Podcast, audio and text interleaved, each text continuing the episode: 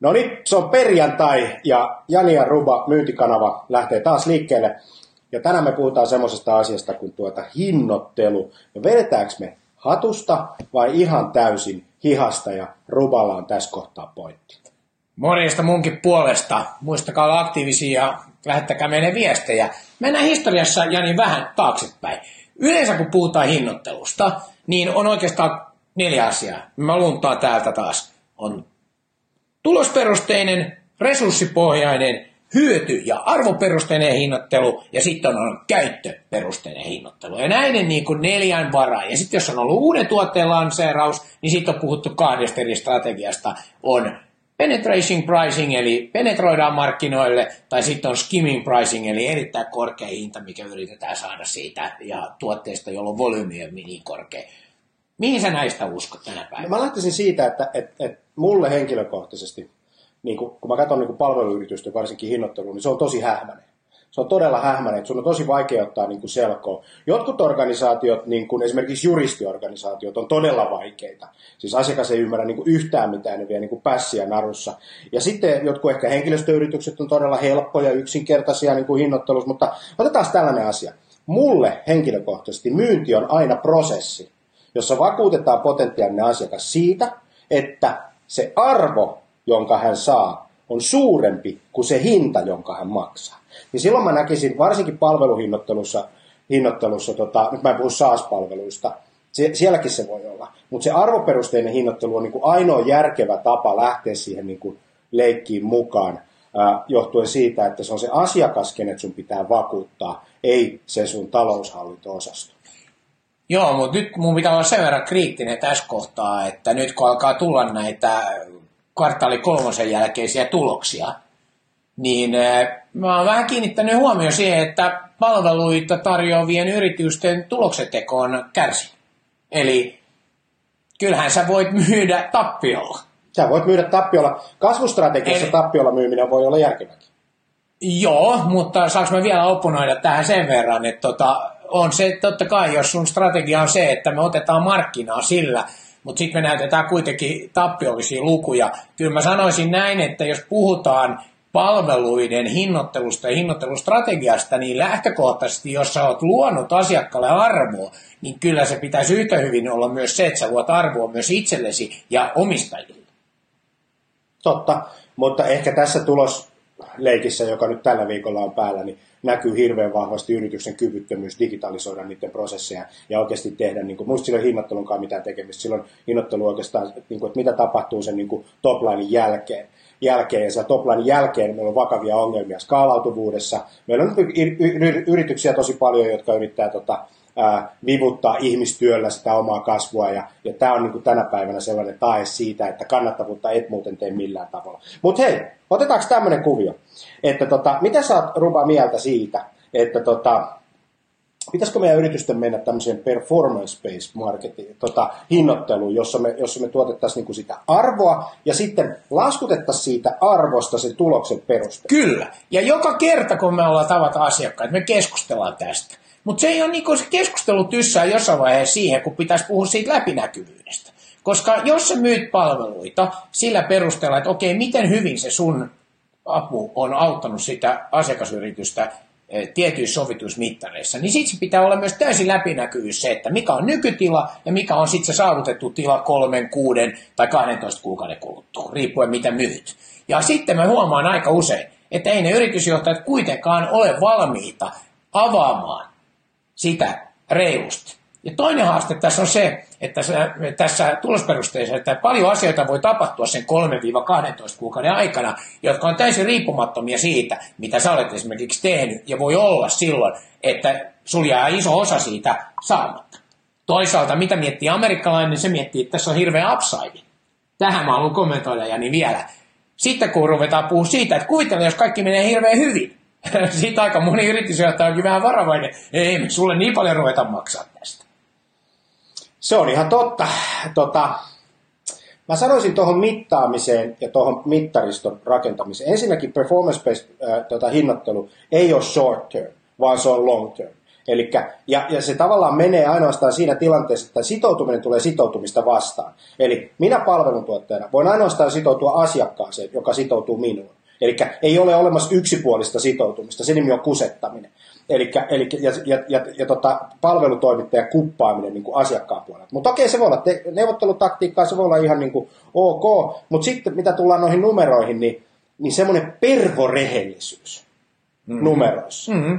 niin se on niin kuin erittäin tärkeä pointti. Eli jos mennään performance based hinnoitteluun, niin siellä pitää pystyä liikuttaa jotain numeroa johonkin suuntaan jossakin ajassa. Ja siitä arvosta pitää pystyä luomaan se, se tota, ää, ää, hinta sit loppupeleissä. Ja sitten se, että hei, et, et, et jos jotain harmittaa se, että jollekin maksaa siitä palvelusta, niin sitten ei kannata kyllä ehkä ostaa sitä palvelua. Näin on. E, tota, Mutta nyt me otetaan kaksi sellaista, mitä näissä aikaisemmissa hinnoittelustrategioissa ei oikeastaan ollut. Sä mainitsit jo tuon SaaS-pohjaisen hinnoittelun. Moni suomalainen firma on nyt aika uuden tilanteen edessä. No ennen myynyt tuotetta, palveluita kyllä, mutta tuotteistettuna, joka on ollut ihan hyvä strategia. Nyt yhtäkkiä ollaan pilvipalvelussa, sulla on kaksi viikkoa trialiin, sä saat kokeilla ilmatteeksi, ladata, 24-7 globaalisti tulee kyselyjä. Koko ajan, ties mistä tulee, asiakasyritykset kyselee, mitä vaan. Sulla on yhtäkkiä sun ihmiset, jotka on tottunut siihen, että meillä oli tuotelanseeraus, meillä oli uuden lisäpalikan lanseeraus, me tehtiin siihen manuaali, me hallittiin sitä. Yhtäkkiä kuluttajat hallitsee, ostajat, asiakkaat hallitsee sitä prosessia. Ne kysyy koko ajan sulta. Miten sä hinnoittelet sen? Miten sä pääset laskuttaa niistä lisäarvopalveluista? Ja sitten se, että kun ne voi milloin tahansa myös katkaista sen. Ne ostaa kuukauden kerrallaan. Ne maksaa kuukauden lisenssin, ehkä kolmen kuukauden lisenssin, ja sen jälkeen ne vaatii uusia ominaisuuksia. Ja kun niitä tulee uusia vaatimuksia, niin koko sun kehitystiimin pitääkin olla yhtäkkiä niin kuin siinä valmiudessa, että hei, meidän pitää pystyä reagoimaan 24 tuntia ja vastata tämän asiakkaan tarpeeseen. Ja miten me hinnoitellaan se, koska ei me vaan voida kehittää ilman, että me saadaan rahaa siitä.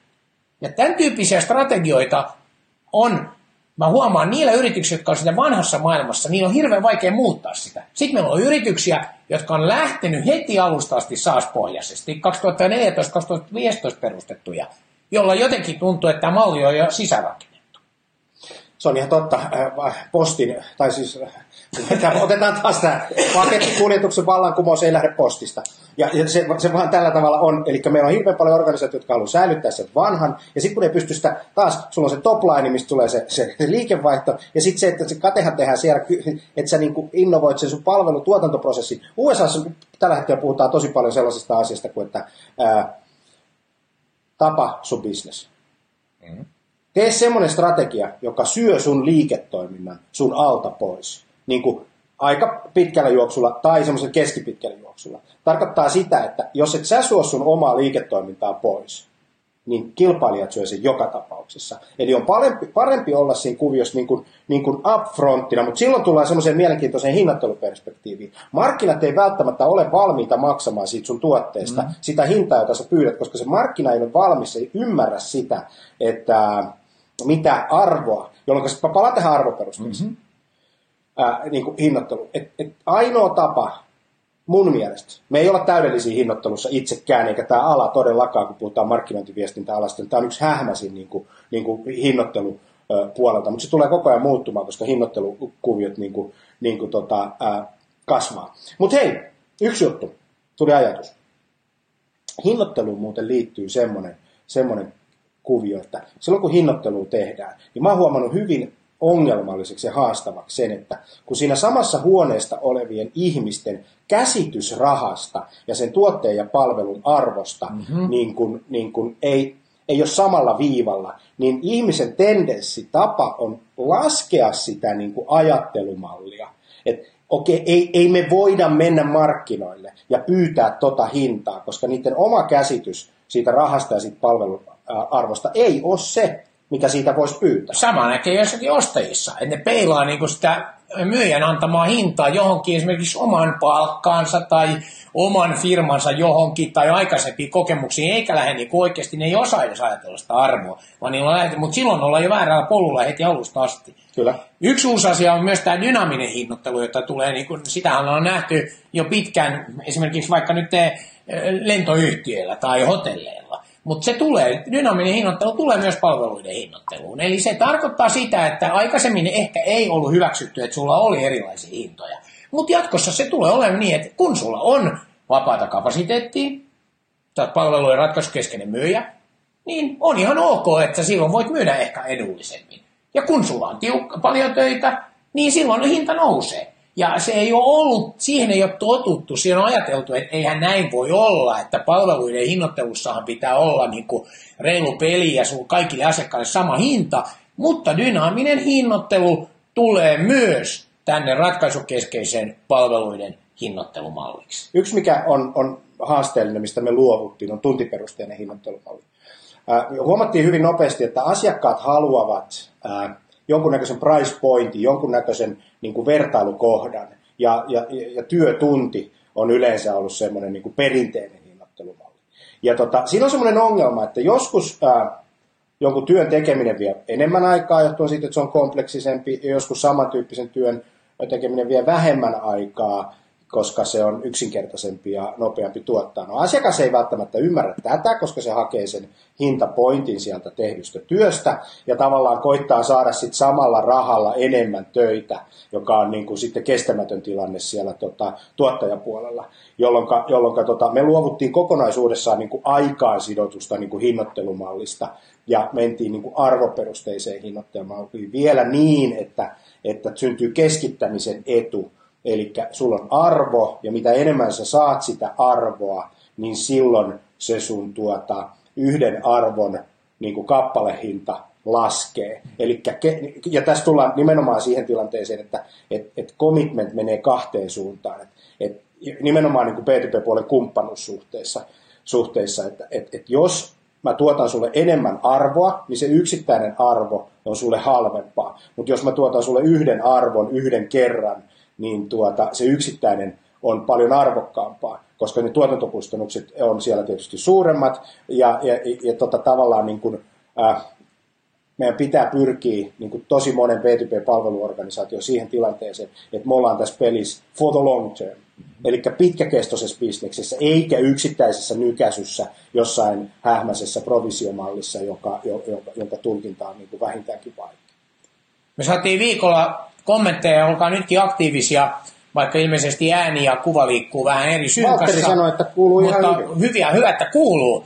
Se on pääasia ja näkyykin. Mutta se, että meillä oli Antti Niittyviita tuossa tota, viikolla kirjoitti, että hän tykkää ajatella kolmea komponenttia, ja ne kaikki oli vielä K-kirjaimilla, että kysyntä, kapasiteetti ja sitten asiakkaan kokemus tai kokema-arvo, eli myös hän oli tämän kokemuspohjaisen tai arvopohjaisen niin kuin hinnoittelupuolella.